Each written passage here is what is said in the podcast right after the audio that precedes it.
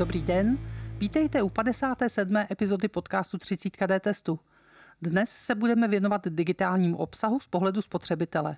Co to vůbec je a jak se liší spotřebitelská práva s digitálním obsahem spojená oproti klasickému zboží, si budeme povídat s Petrem Šmelhausem, vedoucím našeho právního oddělení. Já jsem Eda Hekšová, ředitelka D-testu a budu se ptát za vás. Ahoj Petře. Ahoj Edo. Petře, my si dneska budeme povídat o právech spotřebitelů k digitálnímu obsahu, o službách digitálního obsahu a o věcech s digitálními vlastnostmi. Já mám dojem, že jsou to pojmy, pod kterými si každý představí něco jiného a někdo si pod tím nepředstaví možná vůbec nic.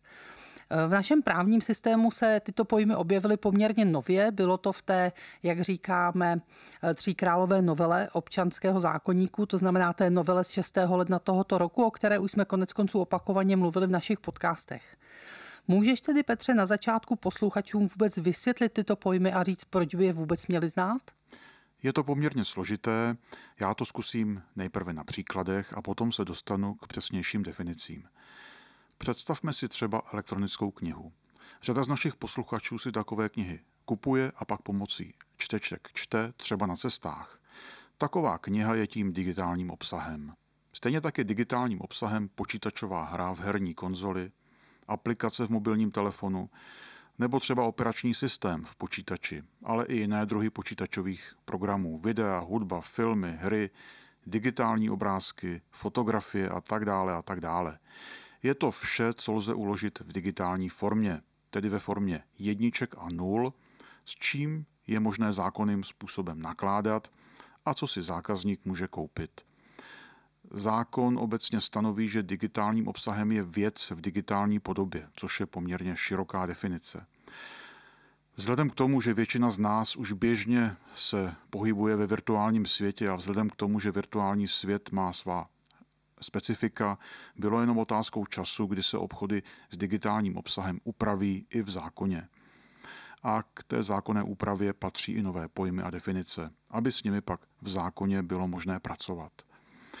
V zákoně není možné vyjmenovat všechny druhy dnes známé digitálního obsahu, protože by to bylo dlouhé a protože se druhy digitálního obsahu mohou v budoucnosti dále doplňovat. A to je vlastně i odpověď na tvou druhou otázku. Posluchači našeho podcastu by měli pojem digitální obsah znát, protože ho často nakupují, užívají a protože zákon do vztahu mezi podnikatelem a spotřebitelem zavedl pro smlouvy na dodání digitálního obsahu specifická pravidla. A to jsme si teď vysvětlili, co jsou ty, řekněme, té eh, věci v digitální formě. Ale my jsme také mluvili o službách digitálního obsahu, nebo jak se někdy říká, digitální služby. Proč se hovoří o službách digitálního obsahu? Jsou to služby, které jsou spojené s těmi digitálními věcmi, nebo co to tedy vůbec je? E, nejprve odpovím na tu první otázku, ale budu muset použít zákonnou definici, kterou si dovolím přečíst. Ani já si ji totiž nepamatuji. Služba digitálního obsahu je služba, která uživateli umožňuje vytvářet, zpracovávat či uchovávat data v digitální podobě nebo k ním přistupovat, sdílet data v digitální podobě nahraná či vytvořená tímto nebo jiným uživatelem této služby, anebo jakoukoliv jinou interakci s těmito daty. Je to velmi složité, nikdo se v tom nevyzná, tak já to teďka zkusím zopakovat eh, nebo převyprávět prostým jazykem. Je to prostě služba, kde se posouvají data na jednu nebo druhou stranu bez ohledu na to, kdo je vytvořil a co s nimi potom dále bude dělat. Jsou tam nějaké zákonné výjimky, ale k těm se také dostaneme. Na rozdíl od poskytování digitálního obsahu je služba poskytovaná průběžně, tak jak zákazník službu užívá. A zase bude asi dobré si takovou službu s digitálním obsahem ukázat na příkladu. Službou digitálního obsahu jsou například e-mailové aplikace, běžně využíváme. Sociální sítě také běžně využíváme. Kabelová nebo internetová, internetová televize, služby pro streamování audia nebo videa, mapové aplikace a obecně jakékoliv programy, které nejsou staženy do našich zařízení, ale které jsou nám poskytovány průběžně jako služba. Někdy se proto používá taková anglická zkratka SaaS, což je Software as a Service. Já chápu, že s nástupem těch nových technologií nebo s průčím nástupem technologie je potřeba i v legislativě zavádět nové pojmy, ale přiznám se, že už mi toho připadá vlastně příliš. My zavádíme pojem služba digitálního obsahu, nicméně pojmy jako digitální služba nebo služba informační společnosti už jsme měli. Nezdá se ti toho zbytečně příliš? Je to opravdu potřeba? Je to potřeba z hlediska občanského zákonníku, protože v občanském zákonníku máme upravena ta základní pravidla pro vztahy mezi podnikatelem a spotřebitelem.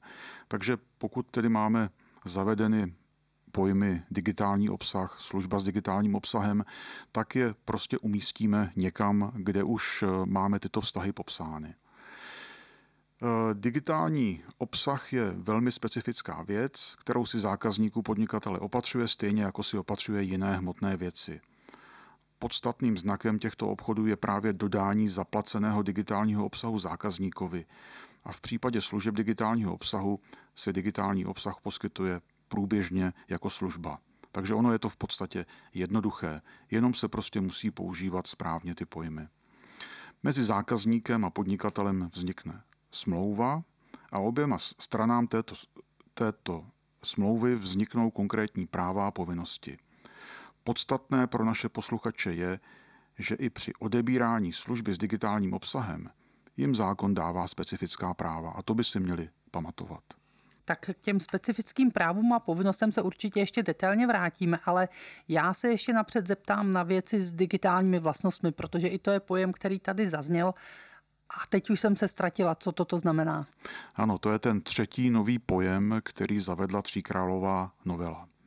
A zase zákonná definice, která je tedy o něco jednodušší, ale stejně ji ještě přečtu. Věcí s digitálními vlastnostmi je hmotná movitá věc, která je propojena s digitálním obsahem nebo službou digitálního obsahu takovým způsobem, že by bez něj nemohla plnit své funkce.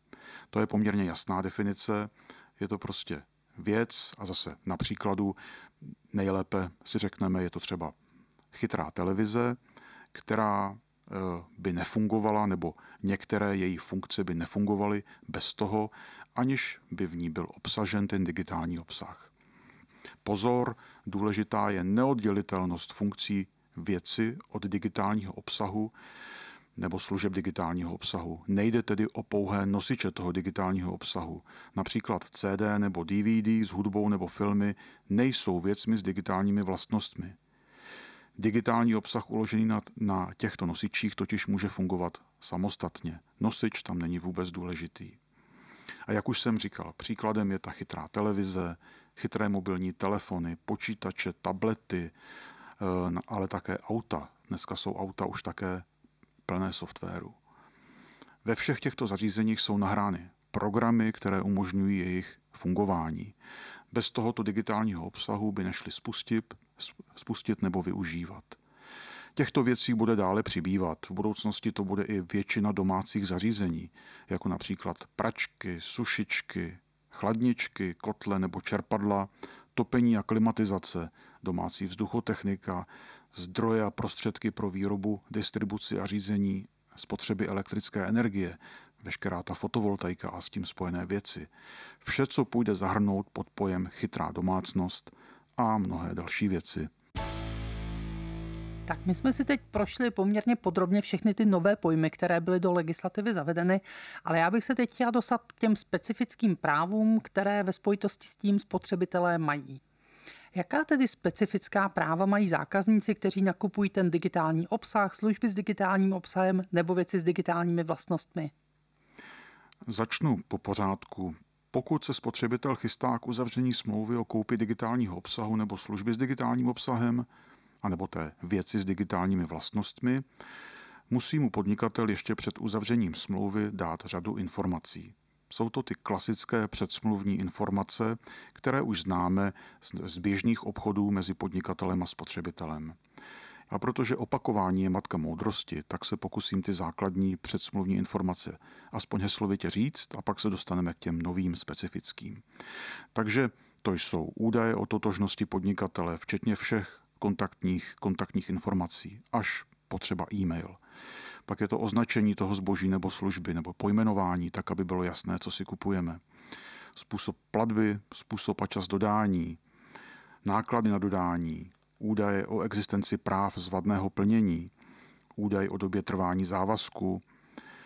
A pro ty nové pojmy to jsou údaje o funkčnosti toho digitálního obsahu, služby digitálního obsahu a věci s digitálními vlastnostmi, včetně technických ochranných opatření, a pak údaje o kompatibilitě a interoperabilitě Tady si mě překvapil, ty jsi říkal, že to heslovitě stručně schrneš a mně připadá, že těch povinností, těch předsmluvních informací je strašně moc a to zejména u těch digitálních věcí, služeb a digitálního obsahu.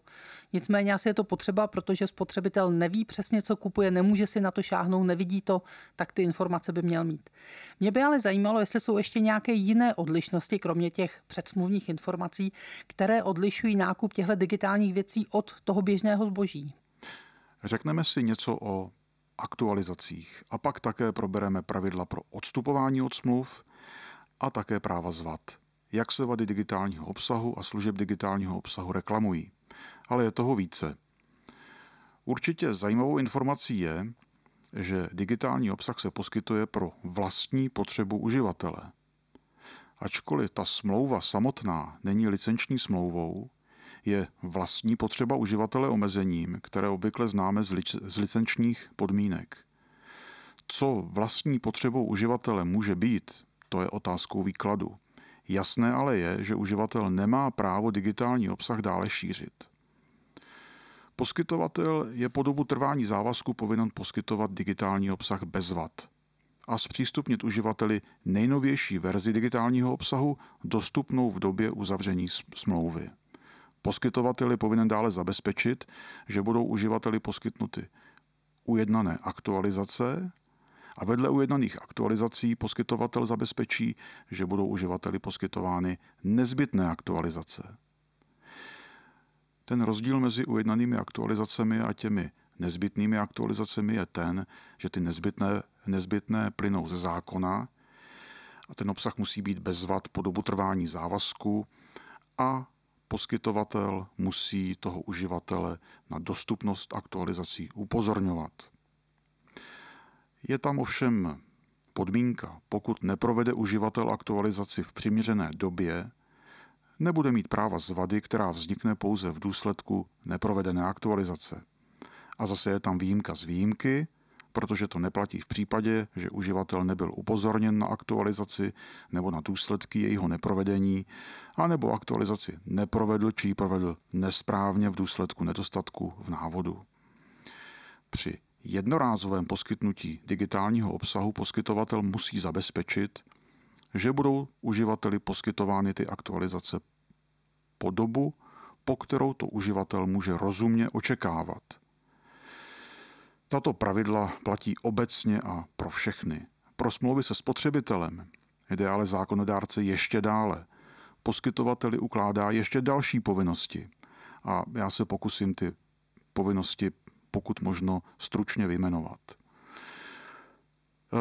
Poskytovatel zejména odpovídá uživateli, že ohledně digitálního obsahu, který poskytnul spotřebiteli, platí to, co mezi nimi bylo ujednáno že digitální obsah odpovídá ujednanému popisu, rozsahu, jakosti, funkčnosti, kompatibilitě, interoperabilitě a jiným ujednaným vlastnostem.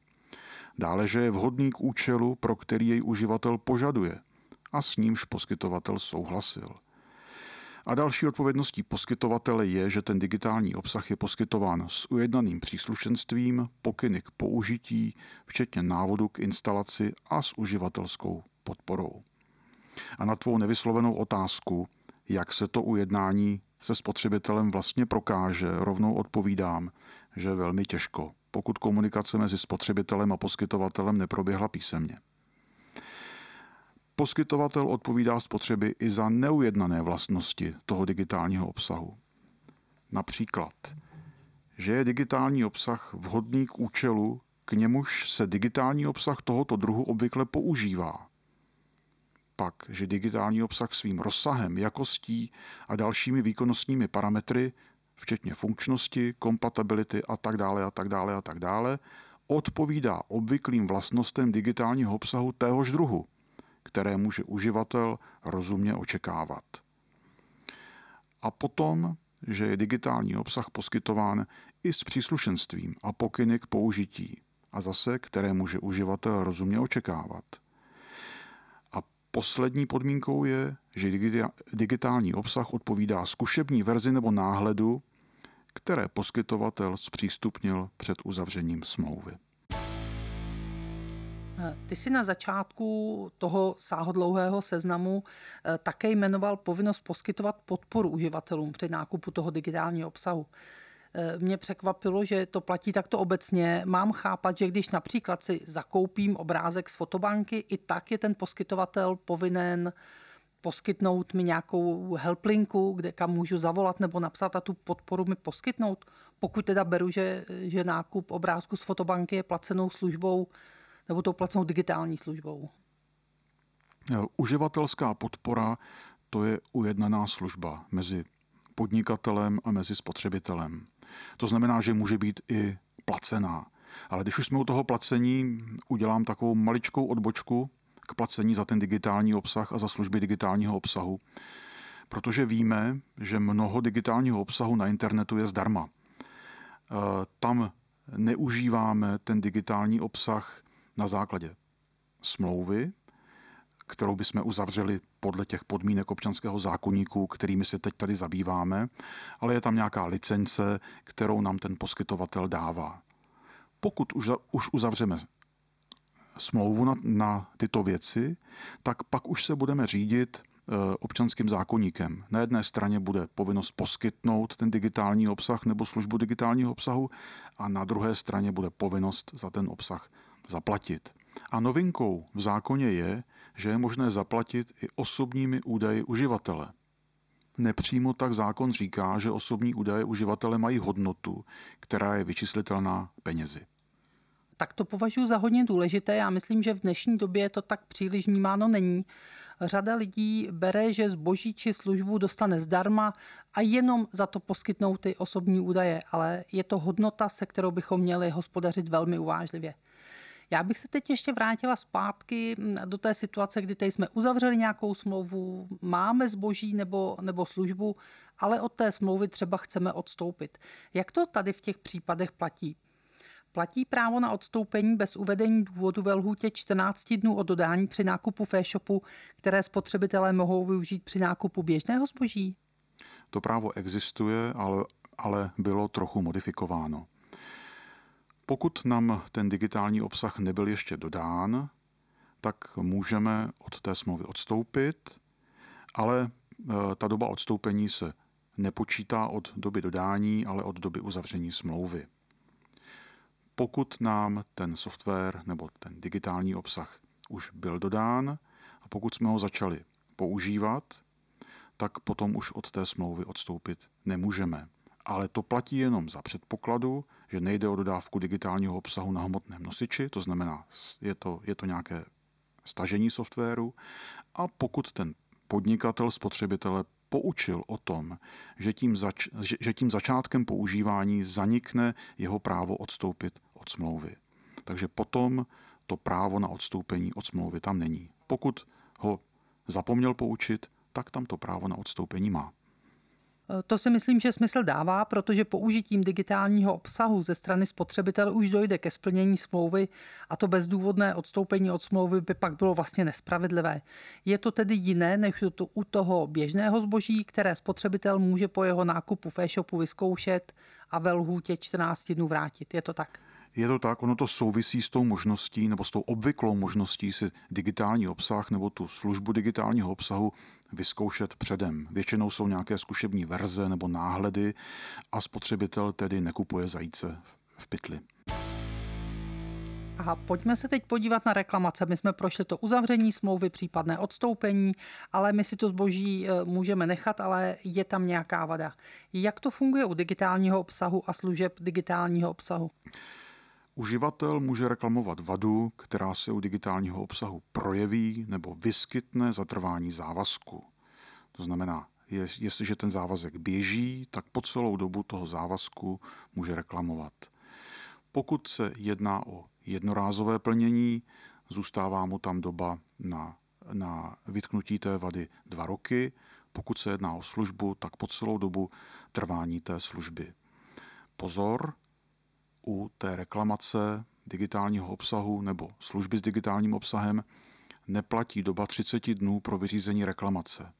Spotřebitele se ale nemusí bát, protože zákonodárce eh, předvídá, že by ta reklamace měla být vyřízena v přiměřené době s přihlednutím k povaze digitálního obsahu nebo služby digitálního obsahu a k účelu, pro nějž je spotřebitel požadoval. Můžeme si to uvést na příkladu třeba kabelové televize, což je služba digitálního obsahu.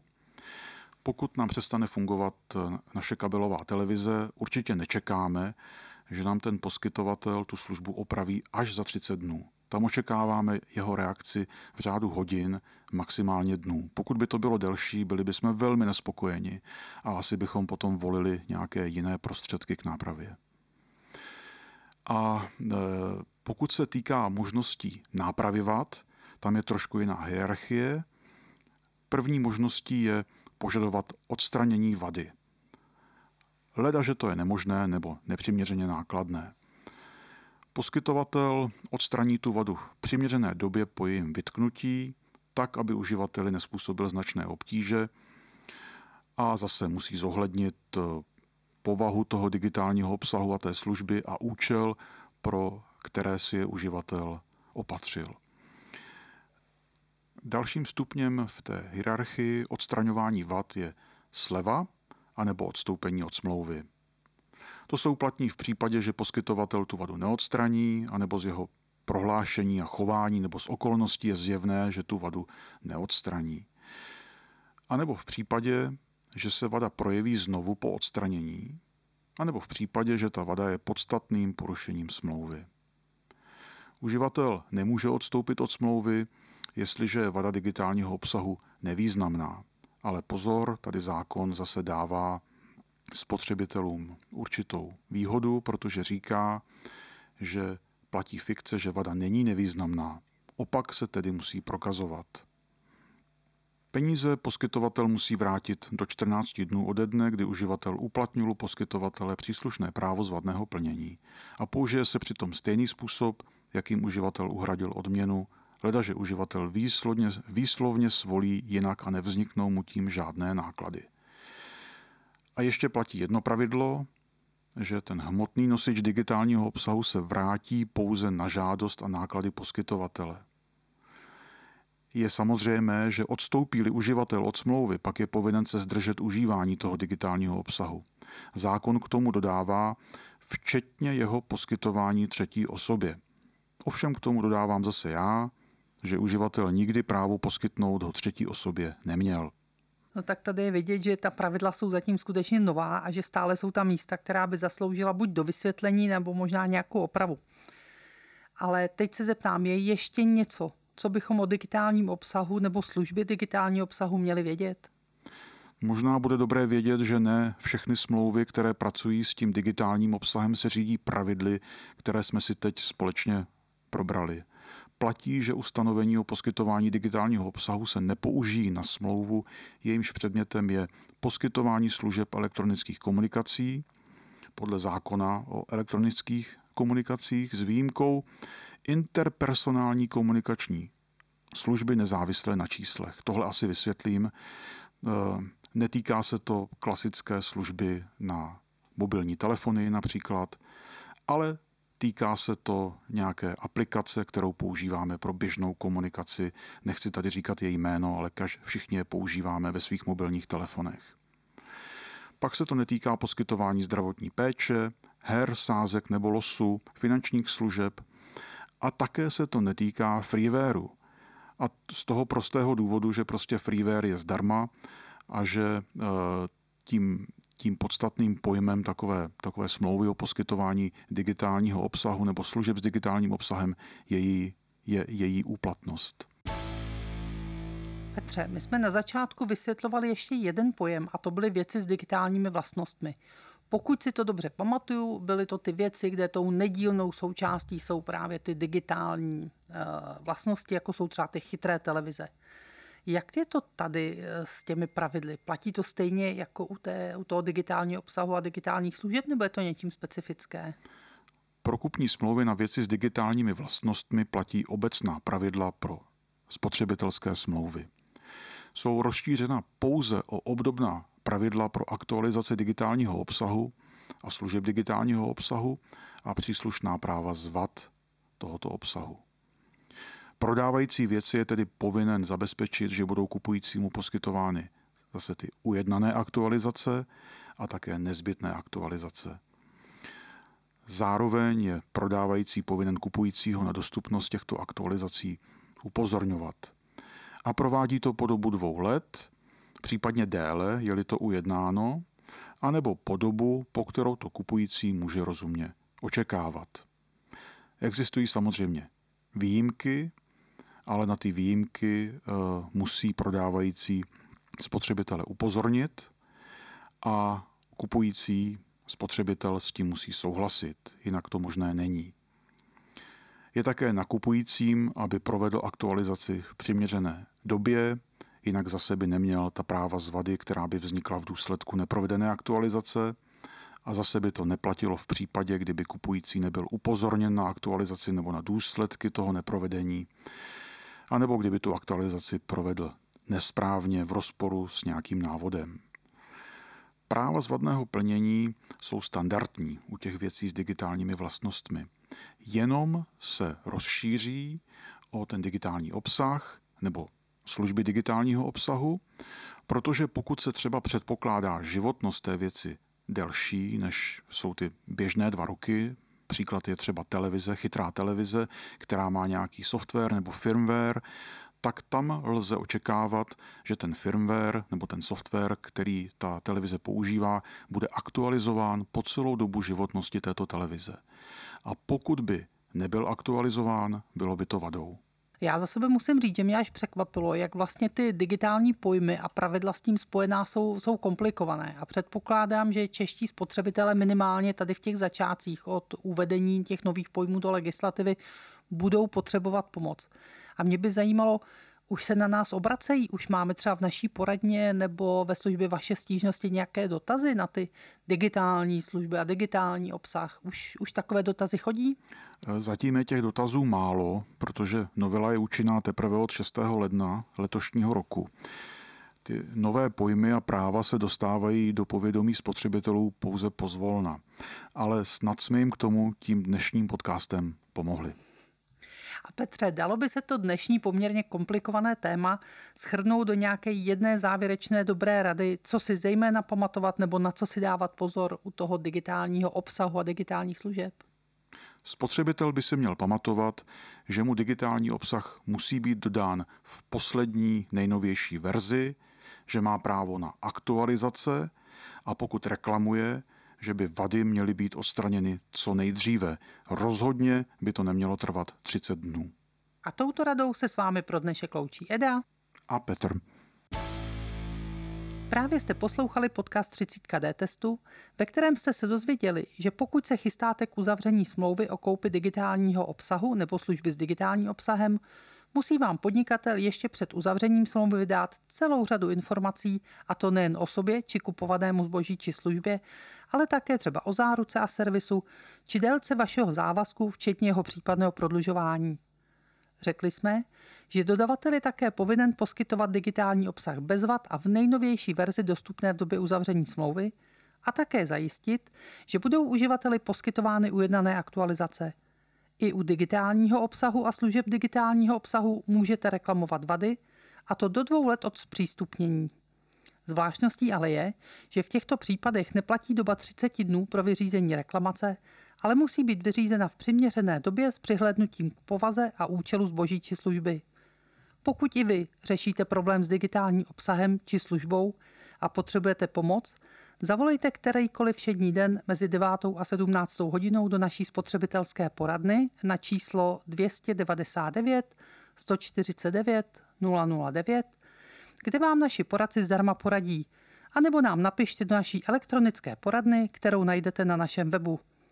Odkazy na související články vám dáme pod podcast na náš web www www.dtest.cz. Pokud nám chcete něco vzkázat, kontaktujte nás na našem Facebooku nebo nám napište na e-mail dtest.cz. Příště se na vás těšíme na stejném místě za 14 dní a budeme si povídat o tom, jak na zpracování a uskladnění potravin.